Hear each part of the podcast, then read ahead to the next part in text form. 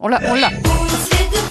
Quelle réactivité de notre réalisateur, je dis bravo. Parce qu'alors là, c'est la surprise. Non mais il en peut plus de la chenille, je le Valentine vois. improvise.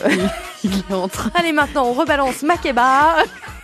Je le vois disparaître derrière les écrans. Pierre qui réalise cette émission. On a battu le record du monde de la plus grande chenille. Donc hier à Lille. On va passer de Lille à Gratibus. C'est une commune euh, dans la Somme. Il y a une brocante aujourd'hui, mais aussi une très belle expo de microcars. Bonjour Hervé, Hervé Caffier.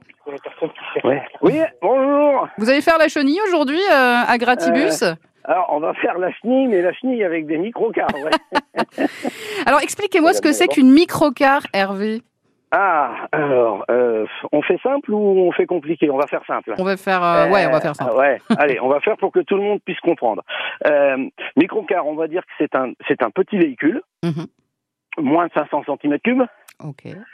euh, 3-4 roues. Ouais. Moi, je les préfère en 3 roues, mais bon, après, chacun fait ce qu'il veut. J'ai d'ailleurs pas mal de Euh, questions à vous poser là-dessus, mais, voilà. mais continuez. Donc c'est une petite Allez. voiture, en gros, une microcar, tout simplement. Maxi et puis maximum 3 mètres. C'est une toute, c'est une petite voiture, ouais. Mais alors les voitures sont permises, en- c'est- ce sont des microcars?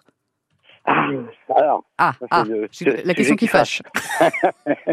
non, alors la marque Microcar existe hein, puisqu'elle a été euh, rachetée par euh, je sais plus Jeannot, je crois en Jeannot en 1980 quelque chose comme ça, D'accord.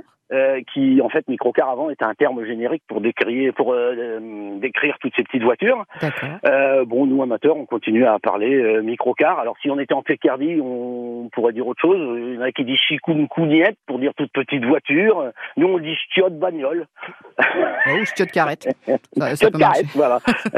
Mais voilà, bon, en fait, ce sont des, des petites voitures qui, bah, qui ont été construites pour la plupart à une époque où on n'avait pas beaucoup de, de voitures, les deux chevaux n'étaient pas encore là, hein, deux chevaux, Mhm. quatre chevaux, etc. C'était pas là, et on fabriquait, enfin plein de petits fabricants, des artisans d'ailleurs énormément, se sont lancés dans la fabrication de petites voitures à petit budget.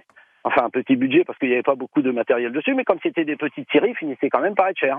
Mais alors pourquoi c'est assez rare ce genre d'exposition de, de microcars Bah parce que des amateurs de microcars, d'abord pro- la production de microcars était quand même assez. euh, il n'y a pas eu beaucoup de grosses productions. Hein. Il y a certains exemplaires qui ont été fabriqués à 10, 20, 30, 40 exemplaires, voire moins. quand même Ah oui. Euh, et puis euh, donc des amateurs de, de, de microcars, il en existe, mais il en existe euh, pas tant que ça. Donc des rassemblements de microcars cette année, donc 2023, il y a eu Saint-Jean-de-Luz, Ouais. Euh, Saint-Augustin, et puis euh, qui est en, dans le centre de la France, et puis Gratibus. Gratibus dans la Somme. Il y aura combien d'exposants euh, aujourd'hui? Euh, en microcar, il y en aura une cinquantaine de présentés et environ 40 à prendre la route. C'est pas mal ça, dis donc. non, mais c'est pas que c'est pas mal, c'est que c'est exceptionnel. C'est un plateau. euh, on, on a vraiment une très très belle expo. Ouais, je suis d'accord. En plus avec des exposants du monde entier? Ouais, ouais, ouais, ouais, ouais. On a en, en participant euh, Portugal, Belgique, euh, Hollandais, puisqu'on a Jeanne Delange qui vient proposer en avant-première mondiale, s'il vous plaît, euh, son livre sur les microcars français. Donc euh, un Hollandais qui fait un livre sur les microcars français, c'est pas tous les jours. Un très très bel ouvrage que j'ai pu feuilleter vite fait hier soir. euh, il était déjà là.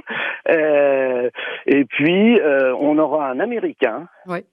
Ça c'est pour l'anecdote, hein, qui fête ses 40 ans de mariage donc aux États-Unis, qui s'est offert un voyage de 4 jours en France, Ok. à Paris, et qui sur ces 4 jours va venir passer une journée à Gratibus.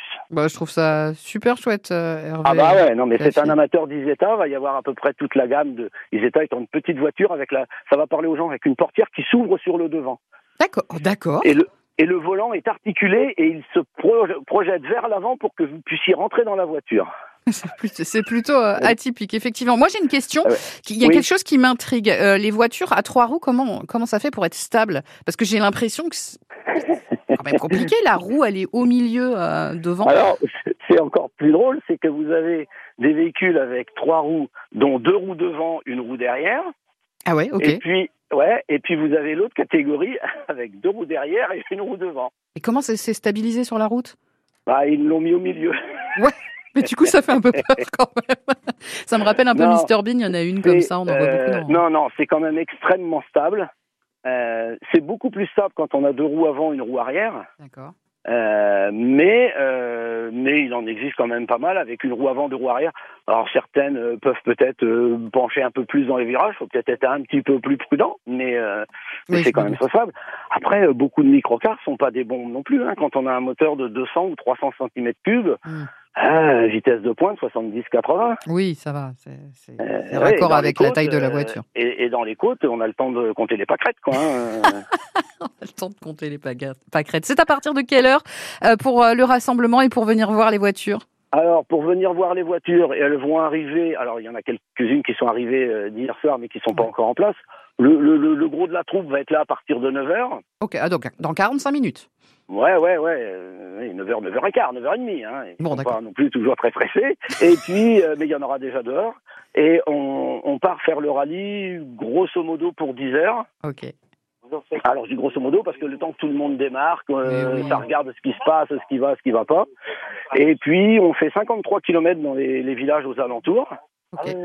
Hein, et, euh, et on arrive dans Gratibu en traversant l'intégralité de la brocante euh, pour montrer à tous les exposants qui peuvent pas bouger bah, toutes les petites voitures qui sont qui sont là. On anime un petit peu comme ça. Et puis le Et puis après, on, est là posé devant le devant l'église et là on, on mange tous. Il est environ 12h30, 13h. Et là après c'est expo toute l'après-midi. Ça marche. Et en plus, vous avez de la chance. Il va faire très beau cet Mais après-midi. oui, mais oui, mais. Gratibus, il fait toujours très beau. Profitez de la brocante euh, également qui est en place et donc Ouais, de ouais. cette expo de microcar à Ah ouais. Gratibus tout au long de, la journée. Si- tous les amateurs de voitures ou pas de voitures, faut pas louper ça. C'est unique euh, et c'est que tous les deux ans et on n'est pas sûr d'en refaire une parce qu'on vieillit. Oh, mais non, on vieillit pas à Gratibus. On, on reste. Non, mais bon, mais il faut, c'est impératif de venir. Ils n'ont pas le choix. Les auditeurs ne peuvent pas faire autrement que de venir nous rendre une petite visite. Eh ben, vous êtes prévenus et vous euh, saluerez Hervé de notre part si vous allez à Gratibus cet après-midi. Merci beaucoup, Hervé Caffier. Je vous souhaite une excellente journée.